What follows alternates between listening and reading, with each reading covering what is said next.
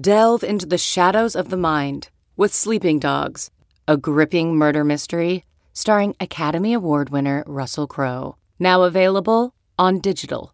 Crowe portrays an ex homicide detective unraveling a brutal murder he can't recall. Uncovering secrets from his past, he learns a chilling truth. It's best to let sleeping dogs lie. Visit sleepingdogsmovie.com slash Wondery to watch Sleeping Dogs, now on digital. That's sleepingdogsmovie.com slash Wondery. CarMax is putting peace of mind back in car shopping by putting you in the driver's seat to find a ride that's right for you. Because at CarMax, we believe you shouldn't just settle for a car. You should love your car. That's why every car we sell is CarMax certified quality so you can be sure with upfront pricing that's the same for every customer. So don't settle. Find love at first drive and start shopping now at CarMax.com. CarMax, the way car buying should be. Hello and welcome to the Yahoo Fantasy Football Podcast. I'm Matt Harmon, and I'm lucky enough to be joined today by my colleague Scott Pianowski. Scott, I know today we're going to talk about a lot of different things. Uh, we, you know, with among the myriad things to talk about right now in the sports world, but uh, we're going to talk a little bit about the schedule and what that means for fantasy. You wrote a great piece about that. We've also just got some random things that are on our mind.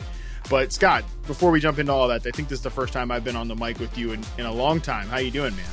Great, great. Um, you know, hanging in, going through what everybody's going through, and, and trying to stay optimistic and, and hoping that we have – you know, a safe return to normalcy in a reasonable amount of time. I don't know when that will be. I don't know if we'll have a baseball season. I don't know if we'll have a full football season or a football season at all, but trying to stay positive and I appreciate that the NFL has given us a news cycle. You know, they gave us free agency, they gave yeah. us a draft, they gave us a schedule release, and uh, I always appreciate those things, but I think I appreciate them more this year because we're just looking for things to do. Yeah, you know, I, I was talking to my dad today on the on the phone, and I was just telling him like it's weird because in one way, like from a content perspective, we're not really like nothing's really different right now from from a football perspective. Like, I mean, it's we're talking about games that should theoretically be happening in a few months from now. We're all that's what we'd be doing in May anyways, but it's just got this like weird I don't know if you feel the same way, but it's got this weird twinge to me that like I think I said this on our best ball draft stream, like everything feels like an extra layer of fantasy because just like everything in life right now it's like is any of this is any of this real? No, I hear you. I mean, it's um I, I always joke when people say like this is the weirdest NFL season some point every October because I always like to say every season's weird in its own way, but 2020 is obscenely weird in its own way, and uh, we don't really have anything to compare it to. So I don't know. I, I, don't. I don't really have a unique spin to this. I, I just know that it's the, the steps are different and unfamiliar, and I I'm just glad that we we still get to talk about stuff like you know is is Ben Roethlisberger somebody we can trust, or you know the, the Tom Brady story has been fun. I I still don't know. I look at the Chargers roster. I see all this talent. I have no idea what to do with it. Um, you know that's that's my way of getting away from what's going on in the world. Not not being ignoring what, what's going on, but you know, I mean, sports are a great escape, and, and I need them right now. Perfect. Well, let's jump into that escape. And, and since you mentioned it, I, this wasn't on our outline, and we didn't talk about talking about it earlier. But I, I just want what I because I, I haven't heard from you. I don't know, but I know you're a Patriots fan, and obviously, I'm not going to have you rehash the Brady thing. But you look at this roster right now, like I did our I did a piece where I graded every single offense in in the league, and I, I mean it's not crazy to say that this is the worst offense on paper right now. I think. I, let me temperature take here. How do you feel about this team offensively right now? Yeah, I would have given it a low grade. It's, it's hard to think of the offenses that are worse because even some offenses I don't like, like say Washington, they have a receiver I really like. Yeah, and Terry McLaurin. Uh, we don't know who their quarterback is. The skill players are are all everybody's asked, I think, kind of to play up a level on the depth chart. You know, Edelman's had a nice career, but he's in his mid 30s. Uh, they, the fact that they gave up a number two for Mohamed Sanu looks really strange right now. I don't know what they're going to do at tight end. They drafted a couple of young ones. We'll, we'll see if anybody pans out there. They just lost their offensive line coach, who was maybe the mm-hmm. greatest offensive line coach in, in history, Dante Scarnecchia. He's going to be a major loss. And I, I, think this is there's this theme going around that's a little frustrating to me that, that Bill Belichick can fix anything and I know the famous 2008 season where Brady get hurt in the first game against Kansas City. They plug in Matt Cassel, who didn't even really play at college. He'd just been in the building for three years, and they went 11 and five, and, and that's that's lovely. And yes, Belichick's obviously an outstanding coach, but that team was 16 and 0 the previous season. It had peak Randy Moss on that team you know, the last time I saw the Patriots, they were losing to Ryan Fitzpatrick and Ryan Tannehill, and they yep. were just an ordinary team, not not a bad team. Bill Belichick's not going to coach a, a, two and 14, three and thirteen team. There's there's too much talent there. But could this team go seven and nine or eight and eight? I sure I think so. Even six and ten, if if everything went wrong. I think their upside is maybe nine and seven, 10 and six, and that's without really knowing if Stidham can play, without knowing if they'll bring in a Cam Newton, and if they do, who knows what what health uh, he's in right now. I'm pessimistic about the Patriots. Not that look, and people just want to say, well, Belichick will figure it out. He, didn't, he, didn't, figure it out last year because they, right. you know, again, they lost to Ryan Fitzpatrick. They couldn't cover DeVante Parker in, in Week 17, even with the Defensive Player of the Year draped on him for, for most of that game. And, the, and then they lost to Ryan Tannehill. I know Tannehill didn't play very well in that game, and the Titans were look, they're a good team. They beat Baltimore the next week, but um, you know, it's kind of funny if if Tom Brady goes to Tampa and makes the playoffs and maybe wins the division, loses in the first round, you they could practically build a statue for Tom Brady for that in Tampa Bay. They haven't yeah. been in the playoffs, I think, I think, since 2007. And that's what the Patriots just did. They won the division, lost in the first round. It's like, oh, down season, rebuild. What's going on here?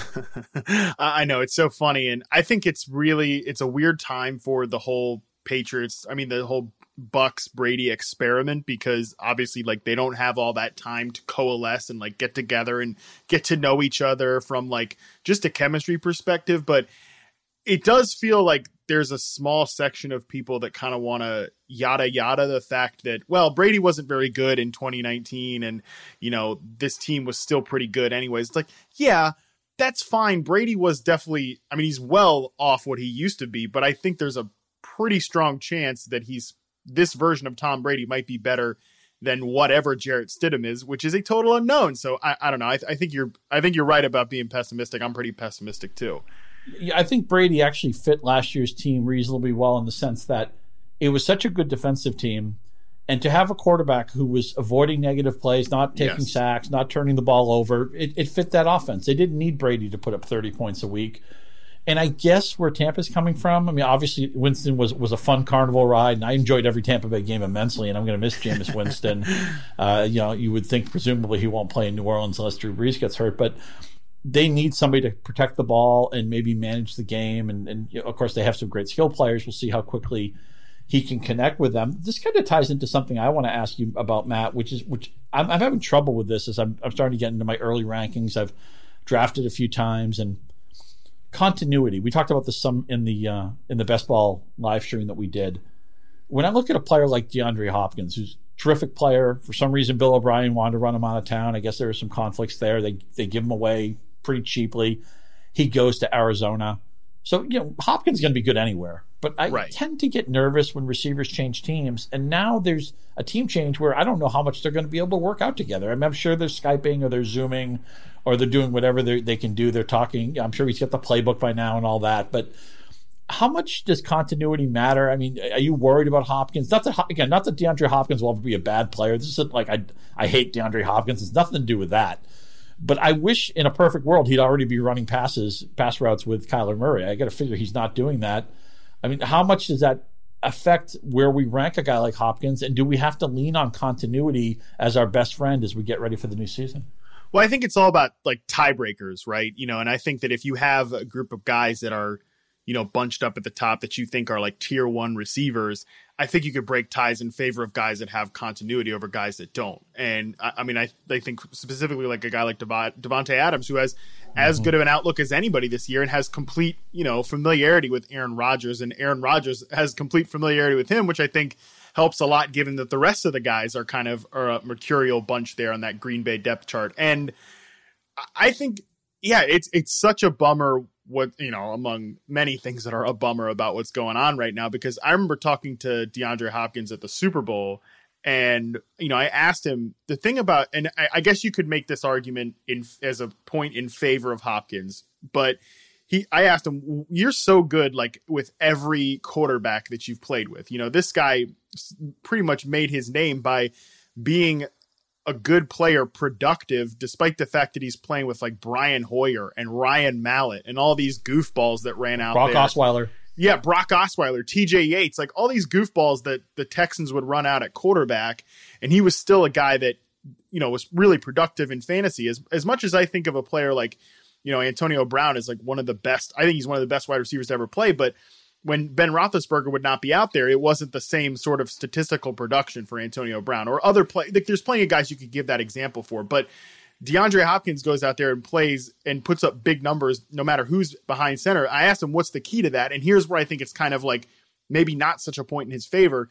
He says he would make it a point to get you know, become like every quarterback's best friend, you know, like with this guy all the time, hanging out with this guy all the time, finding out what makes him tick on the field, off the field, just mentally, physically, all that type of stuff, getting to know. And it, the way he described it, it seems like, I mean, it really is something that he prides himself on doing. But to your point, like, can you really do that from a digital perspective? You know, can you have that sort of communal experience when you're not in the same room with a guy and I, I just don't know. So I, I think where did you end up having him slotted in your wide receiver ranks? Well, I, I have him right now at wide receiver five, and it feels gross because yeah. I, I know how talented he is.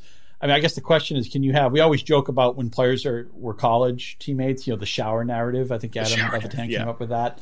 Yeah. Can you have the shower narrative uh, remotely? Can, can you have it in the digital world? I'm not sure. You mentioned Adams, and I feel like Adams is, is, is like there's a very exclusive club of teammates that Aaron Rodgers clicks with, and Adams is in that club. And I feel like maybe 30 to 40 percent of, of Lazard is in that club, and like maybe nobody else on the Packers offense, as far as the wide receivers are concerned, is in that club. And one reason why I'm drafting Adams above Hopkins, and I feel like that's probably a consensus opinion right now. That's not even a bold take anymore. Yeah, is I can just see, imagine a very re- reasonable outcome for Adams where he has like some silly amount of targets, like 195 targets yep. or 200 targets or something like that. And when I think of the air raid offense in Arizona, as much as they, they love to add an alpha in Hopkins, I feel like a lot of these concepts in that offense are we're going to take a matchup that we like. We're going to take a guy who, you know, our, our favorite receiver is going to be the guy who can win his matchup is, is being covered by the weakest defender, where a lot of Green Bay players are going to be like, okay, where's Adams? I'm throwing him the ball. He's covered. Fine. I'm throwing him the ball anyway. Yeah, exactly. And I mean, right now, just in consensus rankings over at Fantasy Pros, like Hopkins is wide receiver five, and I think that's mm-hmm. like I think it's pretty reasonable because you look at the guys ahead of him on the list, like, and we're talking about continuity: Michael Thomas, Tyreek Hill, Davante Adams, Julio Jones. Like those guys have played with their respective quarterbacks for years and years and years and years. They're on the same team. Uh, the, they have that familiarity. None of them are bad quarterbacks by any means either. So, and I think Kyler Murray's going to be, I think he's going to be incredible. Like, I think when you watch him play last year, he's one of the most, like, you know, people throw around the term arm talent. Uh, I'm like, I don't know what the hell that means, but whatever the hell it is, Kyler Murray has it. It's one of those things. And I think it's going to be great, but he's probably not again, it's that continuity thing. So I, I, don't think it's like completely unreasonable at all. And I do think it's a, a, good little tiebreaker. I mean, you think about not that anybody needs to be talked into Michael Thomas, but one quarterback, one head coach, one offensive coordinator. Tyreek Hill's entire career has been tied to Andy Reid. Julio Jones has been with Matt Ryan his entire career. You know, Adams and Rodgers have been joined at the hip. Although one, one another point in Adams' favor is that when Rodgers has been hurt, Adams has still been really good. I don't know if, if, everybody always you know thinks of that I mean, because their quarterback play hasn't been good, but Adams has continued to get his. So I, I just love knowing that somebody. You look at it's always fun to look at the offensive coordinator list in the NFL, and you see almost every team ter- has turned over their coordinator in the last two or three years, except for the Patriots and the Saints, and the, I guess I think third or fourth on the list of continuity with coordinator is Kyle Shanahan who's the de facto offensive coordinator in San Francisco. That's how often that position gets turned over because once somebody shows that they're a really good coordinator, somebody wants to give them a head coaching job, yep. and they end up changing teams.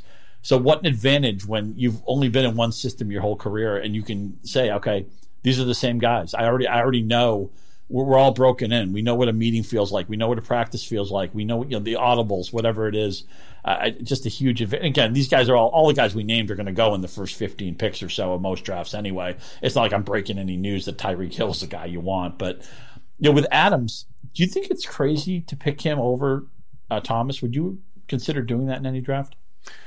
I don't think it's crazy at all. Uh, I wrote a piece today that uh, mentioned to you earlier. Like I, I, last year, I had Davante Adams as my wide receiver one overall, and Alvin Kamara as my running back one overall, and also I thought he should be the first pick in every draft. Well, obviously those takes were wrong, right? Like within within our our way of saying things were wrong in fantasy football because both those guys got injured.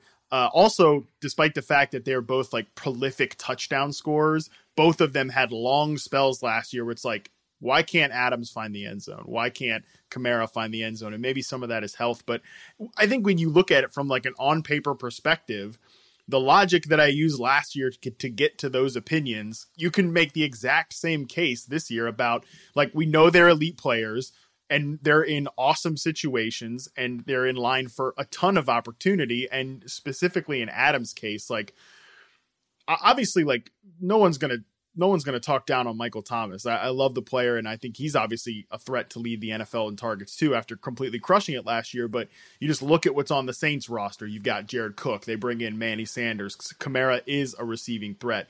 And Green Bay, I mean, it's like we said, it's Adams, and then is maybe Lazard in that circle of trust. I think he's if he's in it, he's on the he's can get pushed out at any second. And then you've got Funchess and you know MVS is back in the picture. Sure, uh, Sternberger, the tight end, is unproven. Um, that's it's it's rough out there. So no, I don't I don't think it's crazy at all, and it wouldn't it wouldn't surprise me if if Adams has the type of season that Thomas had last year. And the other thing with Adams for me is it's not just that he could get a ton of targets and he could get a ton of Aaron Rodgers targets, which I think are still good targets to get. They're not peak Aaron Rodgers targets. He's yeah. not, you know, one of the MVP favorites anymore. But another thing about Adams that I think sometimes is lost in the shuffle here is that he had three outstanding touchdown seasons before last year. Yes. And we've gotten smarter about touchdowns in the point that we understand now touchdown variance. We understand that like the touchdown rate that Lamar Jackson had last year was un- is unlikely to repeat. Just like the touchdown rate that Pat Mahomes had two years ago was unlikely to repeat last year. You know, Peyton Manning's great touchdown seasons, Brady, whoever you, want, Dan Marino. That's just the way math works. But I think sometimes the message gets lost where the regression. It, it doesn't mean that Lamar Jackson can't be great or Mahomes can't be great. In the case of Adams, there's a reason why he scores touchdowns. It's it's a comfort level. It's uh it's the fact that he can win when he's covered. He knows how to. Some players are really good around the boundaries. That's actually something that Hopkins is outstanding at too. I think Adams is a very good boundary receiver. We know he doesn't have great speed. He's not likely to, to score a lot of long touchdowns, but he can score a lot of touchdowns in contested areas. And you look at his touchdown count, and you have I think that actually reflects the skills that he has. And yeah. I'm not looking to argue those skills away. I mean, you know, maybe you know, if he if he hit the high range of his touchdowns, say he had a 17 or 18 touchdown season this year. Of course, next year we wouldn't project him for 17 or 18 again. We would regress that down to nine or 11 or 10 or whatever it would be. But I think there's actually a reason. There's a skill that he has, or a bunch of skills that he has that contribute to him being dynamic as a touchdown guy. And while we've gotten smarter about understanding the variance of touchdown ranges, I think we have to understand also there's a reason why some guys might score 10 to 12 touchdowns in a season or might be in their expected range, and other guys it might be like, okay, five to seven. Yeah, just to put that down, because uh, I had this in the article today into like a numerical sense. Adams scored 35 times in his three years prior to 2019. That was scoring on on 8.6% of his targets. And then obviously he scores five times last year, which was just 3.9% of his targets. So that swing that you mentioned can easily come back towards like a pretty like stable 8.6 is great, but that's pretty stable over the course of three years. You know, like obviously there are some times where it's higher than the other. And I think if we swing back, maybe not completely to over 8%, but you're looking maybe more at six, seven, something like that. Like you said, that swing, that variance is going to come back, I think, in some way. And it's the same, again, it's the same case with Kamara, too, who scored 31 times, rushing and receiving over his first two seasons. That's every six point or uh, on six point five percent of his touches, and then he found the end zone just five times as well last year. That was two point three percent of his touches. So both of these guys, I think, uh, it's the same case for both of them, which is they're proven touchdown scorers, and maybe in a sense that was unsustainable at certain times, but I think Kamara, just like Adams, has skills that make him a threat to score a bunch of touchdowns. Um, and and I, I totally agree with your logic on Adams. It's not just that he's great. He's a great boundary receiver. He catches when he's covered. He also gets off the line of scrimmage like that. Separates versus press extremely well, which is important in the red zone as well. Just to put a bow on Adams, and again, look, I realize I'm I'm trying to talk you into a guy who's probably consensus receiver two or receiver three everywhere. So yeah, you know, I, I'm I'm here to save you because you weren't going to take Davante Adams, and now maybe you will, but. I like that last year when he wasn't playing well, he had an excused absence because he was hurt. Mm-hmm. And then he actually came back. It was destroying secondaries, destroying yeah. defensive backs in the second half of the season. So I can give him a pass for his offseason. And the last time I saw Davante Adams, he was playing dynamite football. All right, perfect. Well, we've I think we've convinced people to take uh, Davante Adams over DeAndre Hopkins, which was they were probably already doing. Uh, so you had a couple of offenses that you mentioned to me that you're struggling right now in terms of what to think about them. Let's start with the LA Chargers because I I think this is such a fascinating team to discuss. Yeah, um, I mean, you look at what's happened. Rivers is gone. Uh, they finally the running back logjam has kind of been thinned out because Gordon went to Denver. So you think, oh great, Austin Ekeler, you had a monster season. Let's keep rolling with that. But is Tyrod Taylor the type of guy who's going to check down to Ekeler? And there's all this talk. I, I know we have to listen, you know, with like 25% of our ears whenever coaches or organizations say anything, but they're talking about Ekeler maybe being part of a committee. Taylor, you know, Taylor's a, great backup. He's a great guy. I'd love to have on my team if I didn't need him to start. And of course, they're going to at some point probably transition to, to Herbert, their rookie quarterback. So I, I don't know how Taylor's skills are going to match up with Ekeler. I don't know if they want to pull back from Ekeler somewhat. I don't know what this does for Keenan Allen, another guy who never seems to get the touchdown count that that he expects. The Chargers to me are like they're a team that's always on their right their way, but they never arrive. I always see this talent on this team I remember for years they've been famous for just losing games in, in macabre ways, and they, they, seem to have a major injury right before the season, whether it's a defensive player, an offensive player. Hunter Henry's been hurt most of his career. They have a, a lot of uh, defensive players who are stars who have been hurt. I feel like this is a roster. If if they ever got injury luck, they could go twelve and four in a season. But right now, I don't like their starting quarterback. I'm not really sure if I really like Herbert as a prospect at all. And, and I'm, you know, he'll probably play, you would think, what, a third of the season, half the season all sorts of offensive talent I'm interested in. And Mike, Mike Williams is a talented player, yeah. and I don't know where to draft them. And I find myself when I get to those ties in my early best ball drafts, and I get to somebody or a Charger, I find myself taking the non-Charger. Is that crazy? No, I mean I'm I'm looking at the wide receiver list right now because Keenan Allen was a guy that I think I still ranked pretty high, but like not confidently, you know. I mean, and in in terms of consensus rankings, he's like wide receiver 22, which seems insane, right? Like I, I don't know that that's quite that's quite a tumble to take. You know, I don't I don't know if I feel totally comfortable with some of the guys that are going ahead of him, but you, you know, you mentioned it like I like Tyrod Taylor a lot. I liked him as a as a prospect when he was like a potential starting quarterback for the Bills. I remember I will always say that uh maybe this is like a, a back pat, I don't know, but I remember telling uh NFL Network uh, one of the guys who works there, Patrick Crawley. He's a huge Bills fan. He runs like the he, at the time he was running like the programming, you know, like getting people on the homepage, that type of stuff, running the site together. Uh, and I was he's a huge Bills fan. I kept telling him because I was from Virginia. My sister went to Virginia Tech. I was like, Tyrod Taylor's going to be your starting quarterback at some point. Like, let me just tell you, that's going to happen. And he was like, No way. This guy is no good. Whatever and they got a couple good years out of Tyrod. So I, I, will always like be thankful that at least Tyrod proved me right in that way. But I mean, I think he's a good, he's a really good fantasy quarterback because he runs. We know that, and like this collection of talent, I'm with you, is really good. It's just hard to see like if there's one if there's one argument you can make in favor of Tyrod, it's that it, it's that continuity, like like we mentioned. I mean, he wasn't the starting quarterback last year, but he was there, and he has a ton of familiarity with the head coach Anthony Lynn, who obviously was in Buffalo with him for a time too. How many catches do you think is? What's the range of outcome for uh, catches for Ekeler this year? Do you think?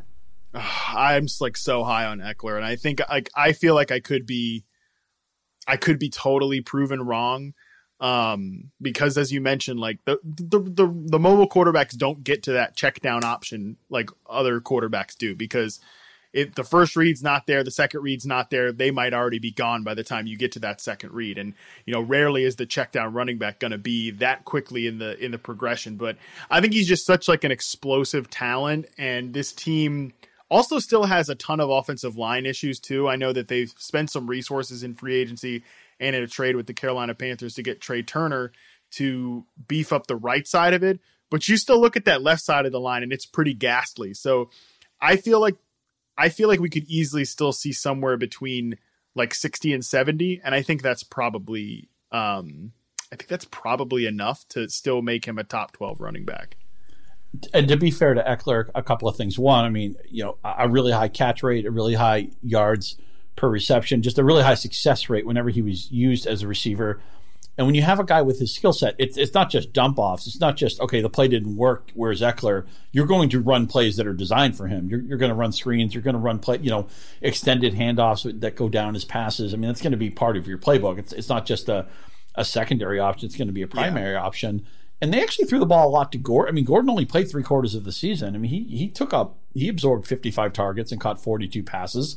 Those are funneled back into the offense somewhere. So, yeah, I, I guess uh, after talking to you, I guess I'm talking myself back into Ekeler. I guess right now I'd project him probably for 80 catches, and I would think if everything went well and he played a full season, maybe he could be in the neighborhood of. La- I mean, look, you don't expect running backs to have 993 receiving yards and eight touchdowns. Although I guess with Ekeler, you just have to think of his receiving production is like maybe what a, a typical running back would do, and then his his rushing production is what a really good pass catcher might do. I mean, just have to kind of flip him. Yeah, the point is he's getting fifteen hundred yards last year.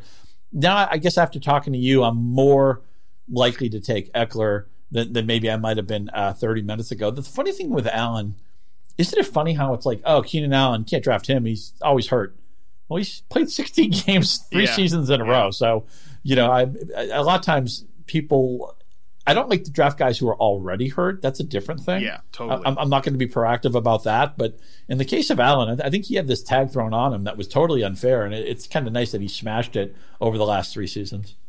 Just another point on the Ekeler thing too. Um, I think he took over 20% of his snaps in the slot last year, so that makes sort of that that's going to help a lot. And also, he's a he's the guy who uh, I I had a, I shot a video with right before all the all this pandemic stuff back when gyms were a thing uh, we did a little workout together. And i was telling him about you know he's asked me like how did you end up like work writing about football for a living? And i was telling him a little bit about reception perception and like charting routes. And he said oh well what is like what does mine look like? I said well you're a running back. I, I only do wide receivers. And he was he does not he did not like that.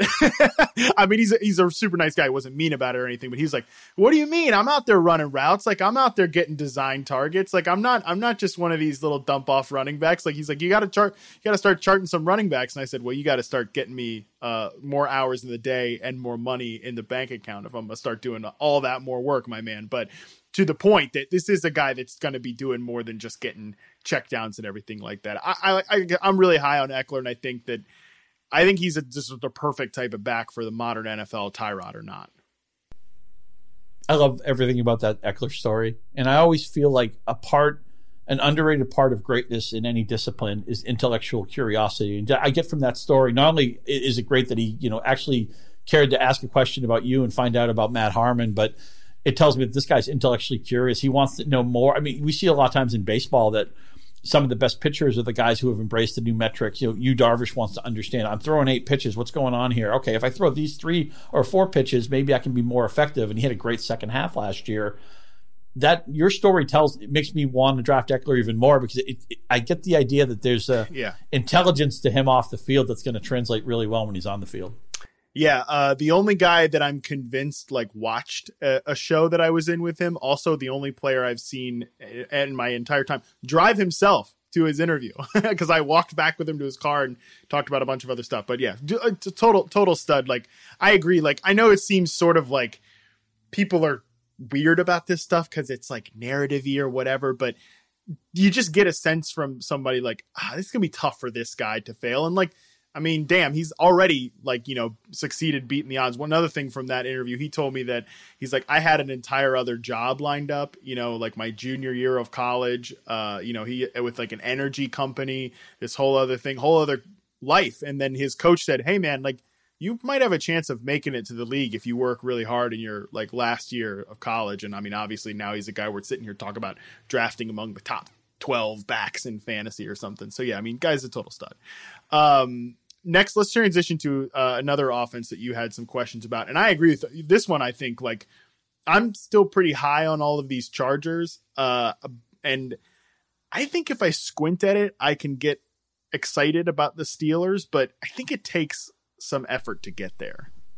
I mean, first of all, I mean Roethlisberger into an age 38 season. I I almost feel like if you could tell me Roethlisberger was any age right now, and I would believe it. and man, we saw that they were not. I don't think most teams are prepared to have their backup quarterback play. Maybe, maybe the Saints are prepared this year, but they they certainly weren't with with Hodges and Rudolph and, and it's fun. You know, the Steelers still felt like they had like seven primetime games, and I had to watch them oh, play. And, so awful, and they would have been one of these teams, Scott. By the way, if like this this new playoff rule, like they would have been the other right. AFC team, and I was like, I was so thankful that they did not make it to the postseason last year. It was the the Bills got the last spot over them, and I was like.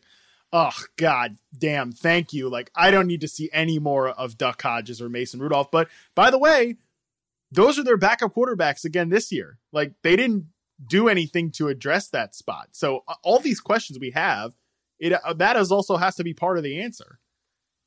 Yeah, it's funny. I mean, it's I always feel like it's kind of hard to have a good backup quarterback because you don't want you need to know who your starter is and you need to know who your backup is. I think maybe if Andy Dalton would have been open to going there, maybe he would have been a good backup for them. Somebody it's kind of like that donut in the back of your car that you can drive it for 100 miles, 200 miles, but you can't you can't live on it. You have to eventually yeah. replace it. Last year, I was proactively drafting all the James Conner and all the Juju. I, I had a bunch of shares of both of those guys. And, and I'm just looking at their page right now. I, I guess Conner played 10 games. Man, I, I would have guessed it was like five or six. And Juju played 12, but I, he was never healthy. And of course, the, the, the, Steelers being the Steelers, I mean, they always seem to, to draft good young receivers. And, you know, and Johnson and Washington both had really good age 23 seasons. So now I'm like, I don't know where Roethlisberger's at. I don't really know what to do about Conner, although I like the fact that they didn't really draft over him. I know they took somebody in yep, the fourth round, but they didn't prioritize a running back in the draft. So I, I guess they're, they're, going back into Conner as being their priority guy. I mean, I, I loved everything about Juju a year ago. But now, I, I guess here's the thing if you're not sold on the quarterback, and it's not that I think Roethlisberger will be a bad player, but I think he's he's an attrition guy. It's a guy I expect to not play a full season. He hasn't always been in, in maybe in the best of shape in, in, different seasons. If I can't be sold on Roethlisberger isolated, it has to make me nervous about drafting the pieces that have to graft on him to get value. Oh, I totally agree. Like if this was Ben Roethlisberger, you know, even despite the advanced age, you know, coming off like not coming off a major injury, I think that you would look at this skill position group and be like, okay, this is pretty nice because I've never been like, I don't think Juju Smith Schuster is a number one receiver, but at the same time, like, you can't take victory laps off what happened last year because, mm-hmm. like, you got to throw everything out because not only was he not healthy, he's not dealing with the number one quarterback. Like, he's another guy. We're talking about a lot of guys that I've I've recently talked to, which is nice. But uh, I remember talking to Juju a couple months ago too, and like, you know, he he will openly tell you that he struggled on his own right, just being asked to do more in the absence of Antonio Brown. But I think the good news for him is that like James Washington and Diontae Johnson did emerge. Like those are two guys that you can throw on the outside and feel okay about. Like those are some good young receivers. And Chase Claypool too that they draft this year is another guy that can be like a big outside vertical threat. Like there isn't a situation I think where you're going to ask Juju to go and do what what I still think he's not, which is a guy that's going to go out and beat press man coverage on a routine basis on the outside. Like he can operate in that role in which he is so good at at doing. And I think that's great. It's just like you said, I have questions about the quarterback, and I don't know how that all coalesces with again a, a guy in Roethlisberger who hasn't really worked with anyone besides Juju in this receiver corps because he was hurt all last year when Johnson was a rookie, and James Washington wasn't really playing, certainly was not playing well, and wasn't playing all that much in his rookie season two years ago. Now, how do you, when you do your reception perception stuff, and the quarterback's different, does that make you? How skeptical do you have to be on the results? I mean, you know, you look at Juju, what he did last year from just the raw counting stats and how he graded in your metrics, but obviously he wasn't playing with the quarterback we expected him to play with. How do we reconcile what do we do with that data?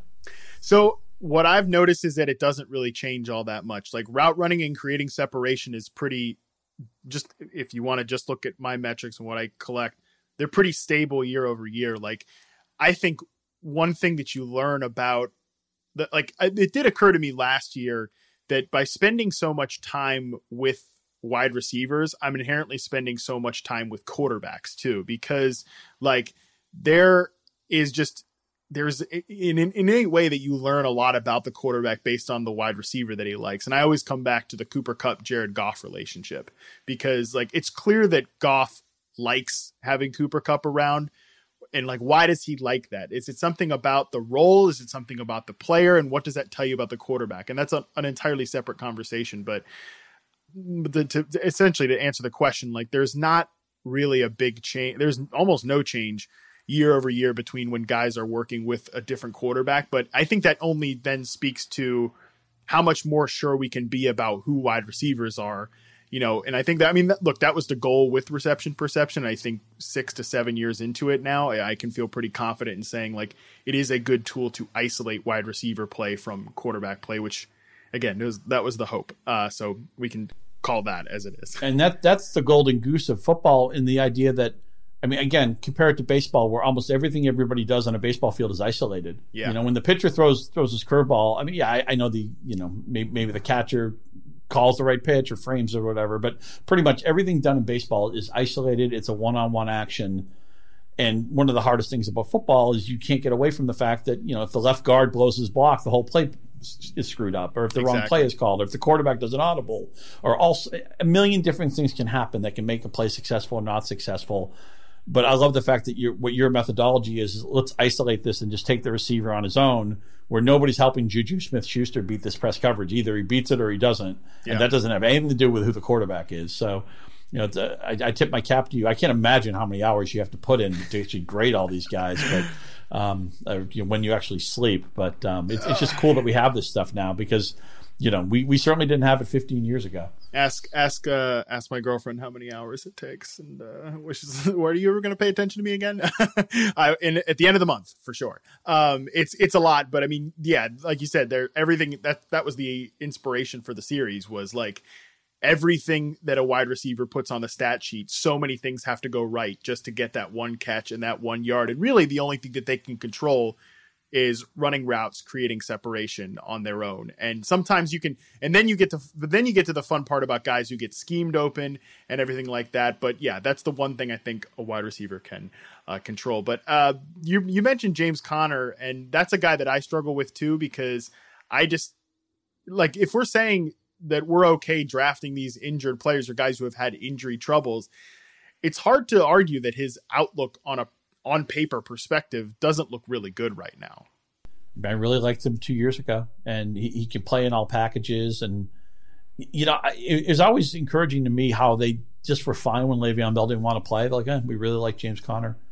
And now I'm just looking at this offense now, and it's like, you know, yeah, I know Roethlisberger's older than than the Bible, but all all of their three primary receivers, uh, not counting Claypool, but the other three guys are all into their age 24 seasons. What Claypool's 21 or 22.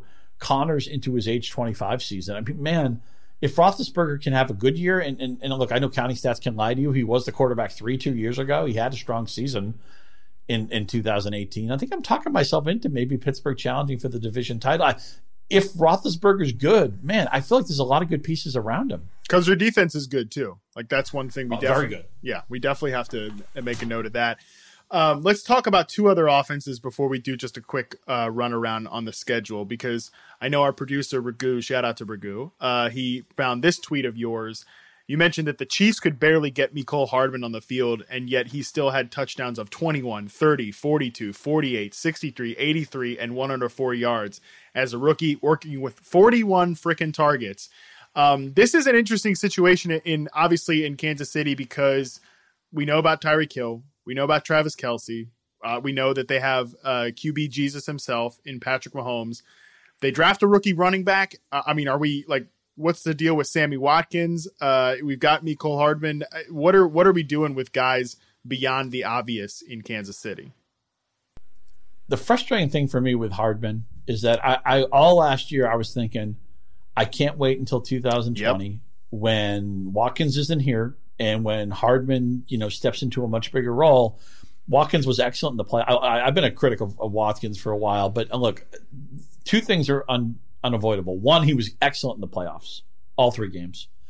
And two, there's actually a lot of stats that point to him being on the field helps the Chiefs a lot, even when he's not producing himself. And so I have to accept that maybe there's a value to Watkins that doesn't directly correlate to his bottom line. Now, of course, you know, any offense that has Andy Reid and Patrick Mahomes and Hill and, and Kelce, I mean, man, they're just at the top of their professions. So, I mean, uh, the other guy, the fact that they even have talent past those four people is just unfair. Um, but I get the idea, Hardman. I, I know this is a very cop out type of thing for a fantasy analyst to say. I'm going to scoop up a lot of Hardman in best ball, and I'm going to be nervous to draft him in seasonal because I just don't think he's going to get enough of a projectable volume floor to play him week to week, at least until some, maybe somebody got hurt or something like that. Something changed in Kansas City. And also, it's it's funny. I love mentioning the distance of his touchdowns and the fact that he had all those explosive splash plays on such limited opportunity that speaks to how dangerous he is. But it's also just a really hard thing to replicate year over year. Yep. Those shot plays fail a lot, no matter how well they're called and, and, and how great your quarterback is and how great your coach is and how fast Hardman is. Those are all wonderful things.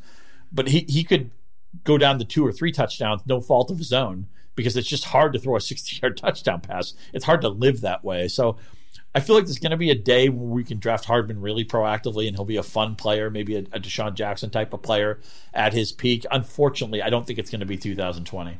I agree with you. Like I felt like three months ago, I was almost certainly going to be saying like, oh yeah, this guy Hardman's like the guy to get in the late rounds or whatever. Like let's hype this guy up to the point where nobody wants to draft him because he's has been priced up too high. But like the Watkins thing is interesting because like I've been I've been critical of Watkins too throughout his career when he was like very well thought of. Like I've always thought he was kind of an overrated player, but he's not a like he's not garbage out there. You know, he's not just out there sucking wind or whatever. You know, this is I mean, he's he's great when he's like your third or fourth threat in the offense, which I mean, he will certainly be for the Chiefs this year depending on how well Clyde Edwards-Helaire comes along as a pass catcher. Like that's a pretty good situation to be in when Sammy Watkins is like your three or your four. You just don't ever want him to be like he was for parts of this season when he was like their or last season when he was their number two or their number one receiver. So that that can be problematic. But I really I really like the fact that he's he's back in the mix there. It's just kind of a bummer for obviously for for the Hardman train, but I think there's a day when we are definitely going to be drafting him ex- like super aggressively. Where are you at in terms of Clyde Edwards-Helaire because he's obviously a guy that everybody's excited about. I, I hate. I feel like I'm. I'm going to tell you that Christmas is canceled and the Easter Bunny doesn't exist, but he's just going to be too popular and too buzzy. And I don't. I can't get past the idea that I think Damien Williams is a good enough football player that he's not getting kicked to the curb, and that Helaire is going to be a cog on a team that has a lot of cogs. I think he'll be good right away. I, I mean, when Andy Reid, again, I filter out a lot of coach speak, but I think back to when Sean Payton was asked about about um, Kamara his first year, and and they, he was comparing him to somebody. I thought, oh, you compare him to Reggie Bush, and he compared him to Marshall Faulk. I almost drove off the road, and I'm thinking. Look, Sean Payton knows more football than I'll never know. But but I thought, why are you comparing anybody to Marshall Faulk? And then I saw Kamara play, and I'm like, well, I can see where it came from. I still think Marshall Faulk's a little bit better than Kamara, but that whatever. Kamara's a terrific player. When they asked Andy Reid about um, Helaire, and he and they said, oh, "What about what about Brian Westbrook? Is that a good comp?" And he goes, "I think he's better than Brian." Yeah, it was crazy. Like, that was a drive off the road moment yeah. for me. Yeah. But unfortunately, everybody's hearing this stuff, and I mean, look, we uh, he, look, he played at LSU. You, you see him dump trucking three or four Alabama defenders, and you know when you see some of these highlights, you, you, you get in trouble with a highlight package. I spent one night with the CeeDee Lamb highlight package, and I'm like, oh my god, this is Terrell Owens. Like, yeah, you know, the best 15 football player pounds on the lighter. planet. Yeah.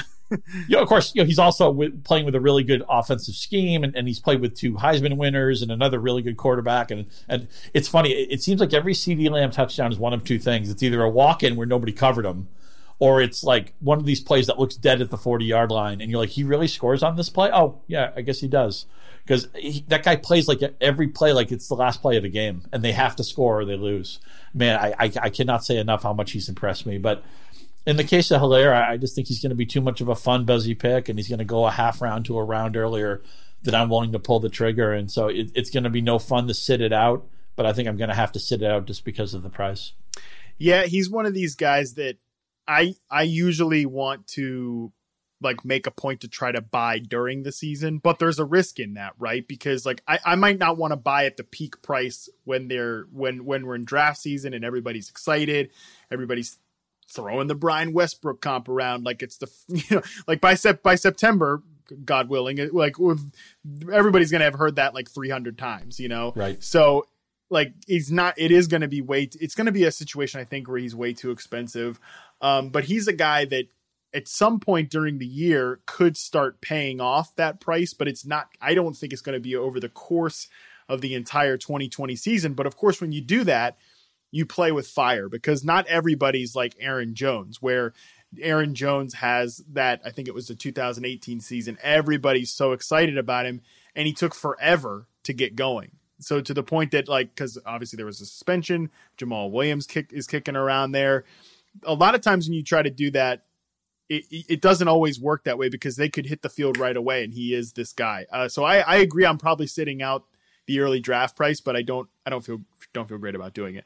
Um, one last offense I want to hit is Cleveland, just because I think this is I think this offense like you talk about the group that we talked about earlier, Davante Adams, Alvin Kamara, like super high on those two guys because the case for them is the exact same case going into 2019. I think you could look at this Cleveland offense and say like look at all these talents. Like look at how good Baker Mayfield was at one point. Like this coaching staff, this iteration of the coaching staff, and this system with this play, these players, I think is a really good fit. But we also have the data last year, which was just this was not a good team under any circumstances. And Baker Mayfield, you can still really like him as a long term player, but there's really no getting around the fact that he was not good in 2019. And and I think some of that's bad habits, whatever. But are you willing to buy in on a Browns bounce back? Because I, I think I kind of am.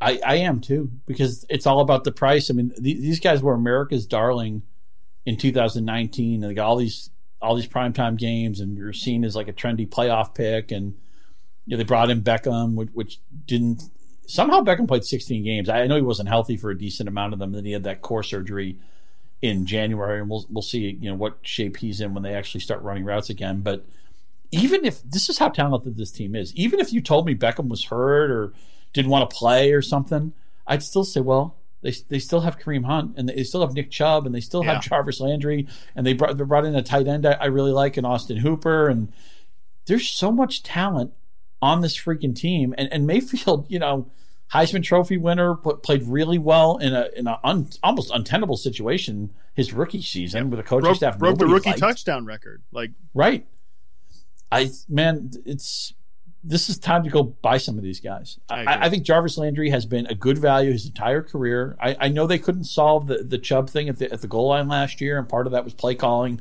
Part of that was the offensive line. Maybe Chubb needs to be a little bit more decisive.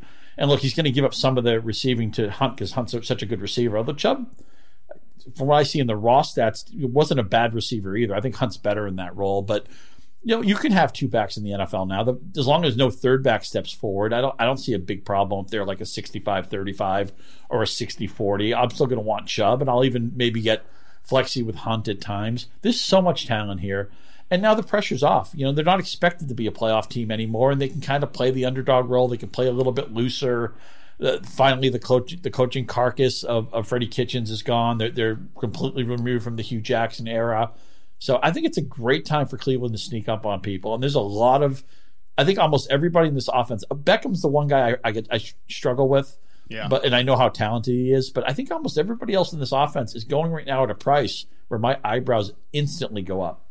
Yeah, I mean, like I've looked at both of Landry and Beckham for reception perception, and like my clear takeaway with Beckham is, you know, I, I just think the guy wasn't healthy all last year. Like mm-hmm. that's the only explanation for how poor he performed last year from like a route running perspective because like not only is he one of the most like pure explosive players in the league he's also an incredibly detailed like technician does everything well like or at least has throughout his career and i just think it was just clear he wasn't as quick as he usually was last year. Beckham is still he's around like wide receiver 11 right now in consensus rankings. Like that could be a discount. It could also be the peak price you know because like i think you have to ask yourself the question like when is when is it too much in terms of like lower body injuries? Because that's been a thing throughout his entire career. Um but landry though like i, I agree with your take on landry. He's a guy who i think he like last year i think it was his best season from like just an individual play perspective he's also someone that i think can really tell the story well of the fact that this was not a well coached team and it wasn't a team that they all liked this head coach either. Like he's been pretty, I think, open about that. Like no, no real subtlety there. And I like, I like Kevin Stefanski. Maybe, maybe he's not like a great head coach or whatever, but I like the way he calls plays. You know, I love, I love what they did last year in Minnesota in terms of I think they were a little overcommitted to the run, but I think that comes from the head coach on down. But like the way they used play action, the way they got Kirk Cousins some layup targets, um, I, I, think the way they run the ball is is, is I, I, like what Stefanski does, and I think that having him, I think that fits Baker Mayfield really well. So I'm with you. I think this is a bounce back offense, and of course we we did bury the lead of the fact that uh, they did re-sign Rashard Higgins uh, to be their third receiver. So, well, if I play any preseason DFS, I'll be ready for that. Yeah, exactly. There we go. Um, let's just hit this real quick because it is kind of like you said, it's the news cycle of the week. And you wrote a piece about the NFL schedule dropping last week. Um, I know you were pretty stringent about how you evaluate strength of schedule. Kind of lay that out for us. Yeah, I, am not the first person to say this. I, I know um, Warren Sharp's been all over this uh, for years, and I know TJ Hernandez has talked about this for a long time and a lot of people in fantasy football uh, industry understand this. Don't don't look at what the wins and losses were of a team schedule the previous season. That that, that doesn't matter. Go with something. Where where can we get somewhat of a of a structured market on this type of stuff? Go to Vegas. Go to BetG MGM. Tied uh, with Yahoo, get a get a promotion if you're if you're in a state where you can legally bet with them. Uh, just look at their totals. Look at their win totals, and then plug them into a team schedule, and that will give you an idea of who's got an easier or a harder schedule on paper. And then keep in mind, we don't know in November and December who's going to be healthy, who's going to be not. Remember, if we were having this podcast a year ago, we would have been talking about the Browns like they were, you know, 10 and 6 and 11 and 5 already, or at least a winning team. And that totally right. fell apart. I, you know, I don't think anybody had the 49ers going to the Super Bowl. I mean, this the, the NFL is a snow globe league this is probably going to be about a third of the teams do about what they expect, and then you know maybe a uh, you know a third of the teams surprise, a third of the teams let us down. There's just so much change. And injuries are going to take take place, and, and schemes are going to work or not work. And when you play a team, sometimes really matters. You know, a lot of times Belichick's teams have gotten better as the season has gone along. Even though last year that wasn't the case you know, a positional change, a quarterback change. Look at what the Titans did after they got rid of Mariota and they, they moved to Tannehill, although a lot of that wasn't Tannehill, but he did play really well. I'm going to look at the schedule and I'm going to say, okay, who gets off to a schedule I like? Uh, when I'm picking my defense in the final round of my draft or off waivers, I'm going to look at the first week schedule, the first two weeks. That's it. I don't care. Um, I'm generally going to ignore those bye weeks. It's nice if you can get a bye week. I, I, I think Green Bay and Detroit share the same bye week. They're only teams on bye that week that will give you more flexibility. I might maybe that pushes me to Matt Stafford in the best ball league because it gives me a lot of freedom elsewhere, stuff like that. But you know, generally, I wrote about the schedule because it's fun, and, and and you know, okay, Brees and Brady and are playing first week. That's fun, and you know, where are the Baltimore games? Where are the Kansas City games? Where are the Seattle games? You know, the teams I like to watch play. Yeah, I, am getting excited about stuff like that. You know, who's playing on Thanksgiving? That type of thing. We get another Ravens Steelers game on Thanksgiving It feels like they, they play every Thanksgiving or every every Sunday night. There's a Ravens Steelers game, but whatever. It's a great rivalry, and I'll look forward to that. And, and by the way, the Ravens, man, I I got to figure this is the year they get over the hump. This is not a hot take either, but I, I think they're due just to they've such a deep roster. I love the way they drafted, and I know maybe we'll talk about their backfield later, but um, yeah, I, to me the schedule look ahead. It was mostly for fun, mostly where the byes, who has really good early schedule as far as the overall strength of it, uh, when TJ Hernandez ran it through the the over unders, I think that the worst schedule was a average opponent win of like eight and a half or eight point seven or something like that. The easiest schedule might have been like 7.3, 7.4 average win over under opponent. That's not that big of a difference. This is one of those things where it's like, yeah, it's nice to know the data, but the you really want to only want to use it on the extremes, and most of the teams are going to kind of cluster together. Bottom line, it's a tiebreaker. If you never use strength of schedule, especially like December and November strength of schedule, I actually think you'd be better off that way versus making errors of commission with the strength of schedule.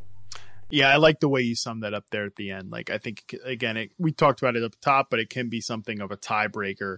Uh, just so you people know that graph that you're mentioning uh, from TJ Hernandez, and you guys can find this on Scott's uh, Twitter. Uh, I think like obviously the Colts, Lions, Titans, uh, the Bears, and the Browns are the top five in terms of lowest average opponent wins. And I think there's inter- I think there's some interesting teams there. We talked we just talked about Cleveland, and I think Chicago is interesting in terms of like what you know what are we what are we buying there? And then when you look at the other end of it, the five hardest are Atlanta, the Giants, the Jets. Ugh, great, the Jets, uh, the Raiders, and the Broncos. And I think the Broncos are interesting because they're a team that there's a lot of intrigue around. Uh, I just drafted Drew Lock in a Superflex Dynasty, like felt, and I got him super cheap, and I felt pretty great about it because I I love just love the weapons around him so much, and you know even if I wasn't the biggest fan of him coming out, I'm like this guy if he's if he hits, this is such a cheap like young quarterback for years to come.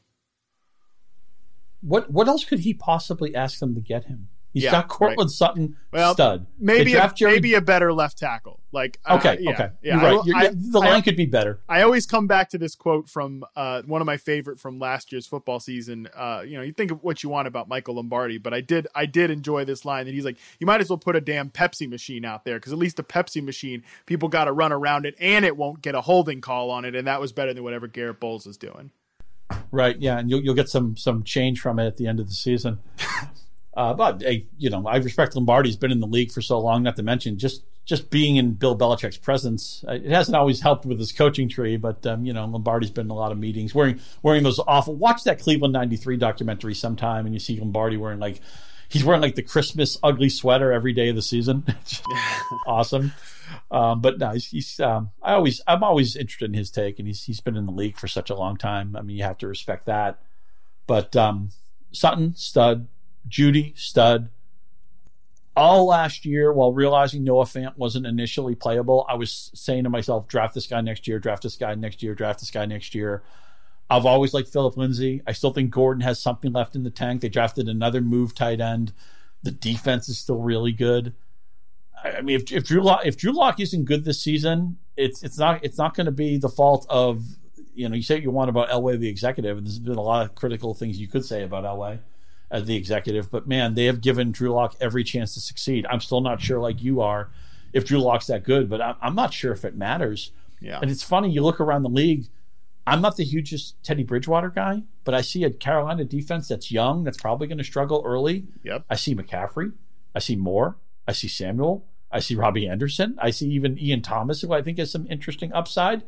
And I'm like, I don't know if, if Bridgewater has to be that good. I mean, last year they had – two quarterbacks, one who was hurt, one who just wasn't any good, and still a, a bunch of guys had great fantasy seasons there. I know Samuel didn't have the year we wanted, but I mean, he still shows a lot of promise. Uh, that team is interesting to me. And, you know, Tennessee is interesting to me. I, I know everybody knows there's going to be regression with Tannehill, but they kept the offensive coordinator. AJ Brown is is now entrenched in this offense. Johnny, Jonnu Smith is still really young and can do a lot of things right. I know Derrick Henry isn't maybe an ideal three, three down back, but he's a man. That guy is just dump trucks people. I, really good offensive line. They drafted an offensive lineman early. I don't think it's a good division. I think the Titans are going to be a playoff team again, and, and I think it's it's actually a really good place to invest. What you, you're going to have to pay up for Henry. You're going to have to pay up for for AJ Brown, and, and I'm willing to do it with, with AJ Brown for sure. Jonnu Smith is a guy on that offense I'm really curious about because I don't think you're gonna. I think he he'll be drafted probably tight end 15, something like that. And I think he can easily be like a top seven, top eight tight end. I, I love that take. Also, another uh, young guy that I just got as my tight end too in this dynasty draft that I'm nice. doing right now. So he's a, uh, super cheap. Love him. Uh, always been a big fan of his game, and I that is the one guy because yeah, like we can sit here and say like Tennessee's the spot to invest, and I agree with you because also they're a continuity team as well. You mentioned they bring the offensive coordinator back, and like they're a team that also knows their identity really well. It's just the tough thing is like I think Henry's expensive, Brown's expensive, but if I'm like drafting, depending on how we feel about uh, the early part of his schedule, obviously they, they've got a decent schedule here. Like the Tannehill's a great like QB two. Uh, I think he's a he could be your streaming quarterback answer as a guy, just like he was last year. You you pick him up, you w- just hope you're going to stream him a couple weeks, and he ends up being a guy you could play the rest of the way. And then Smith is a guy I'm definitely buying late in drafts, so that's a that's a good pull there. And, and you know, Tannehill, remember first round pedigree. Early in his career, he actually had a couple of good seasons. It's always been a fun parlor game. You know, who are the best AFC East quarterbacks not named Tom Brady? The last 20 years, you get to Ryan Tannehill pretty quick. Like pretty close, yeah. yeah, I mean, he's after Pennington, he might be the third or fourth choice. You know, Mark Sanchez, you have to think about. I know it's an ugly crawl through. It's like the Shawshank 500 yards of of crap, but he was hurt a lot. He was Adam Gase a lot. The guy is athletic. Uh, he's not afraid to run around the goal line. I think he'll probably you could project two to four rushing touchdowns, you know, maybe 150, 200 rushing yards. I think Tannehill is going to have. I think he'll be a little bit better than league average this year. Last year is going to be his career year. I don't think anybody disputes that. But I think a lot of people, when they see a career year come out of nowhere, they get mad and they want it to like, they want like mean regression. They want Ryan Tannehill to stink again because they didn't think anything of him before the season. I think Ryan Tannehill is still going to be a quality player. And again, I have this team in the playoffs and I'm going to. I believe in Arthur Smith. I believe in the pieces here. I don't like the division at all. Yeah, I think they're. Gonna, I think they're actually going to sneak up on people again. I know this sounds crazy because they beat Baltimore in the playoffs what ten minutes ago, but I, I think they're still a little bit under repped. Yeah, and and also, uh, like I think I said this to Dalton on the last podcast that I was on. Uh, you know, we can talk about Tannehill regressing or Tannehill having a career year. Well, his career year involved him being in, in terms of like full season starters, being right up there in terms of like first in completion percentage, yards, mm-hmm. adjusted yards per attempt, like passer rating. Like he was, uh, if that's his career year, I think that's good. Uh, but I think that is going to do it for us uh, this week. We did make sure you go hit that schedule piece that Scott wrote, uh, and you can of course follow him on Twitter at Scott underscore Pianowski. We'll be back on Thursday. Liz and I are going to talk about something. I don't know. We'll figure it football. out by then. Yeah, we'll talk about football. We'll talk about players and all that good stuff. In the meantime, make sure you subscribe to Box In while you're at it. There are new episodes every Monday, Wednesday, and Friday. I have another one upcoming that I've got to tape tomorrow. It's going to be pretty fun. Uh, but while you're waiting around for all of that audio content, make sure you follow us on Twitter at Yahoo Fantasy. I'm at Matt Harmon underscore BYB, and that's at Scott Pianowski, at Scott underscore Pianowski, like I mentioned. We're out of here.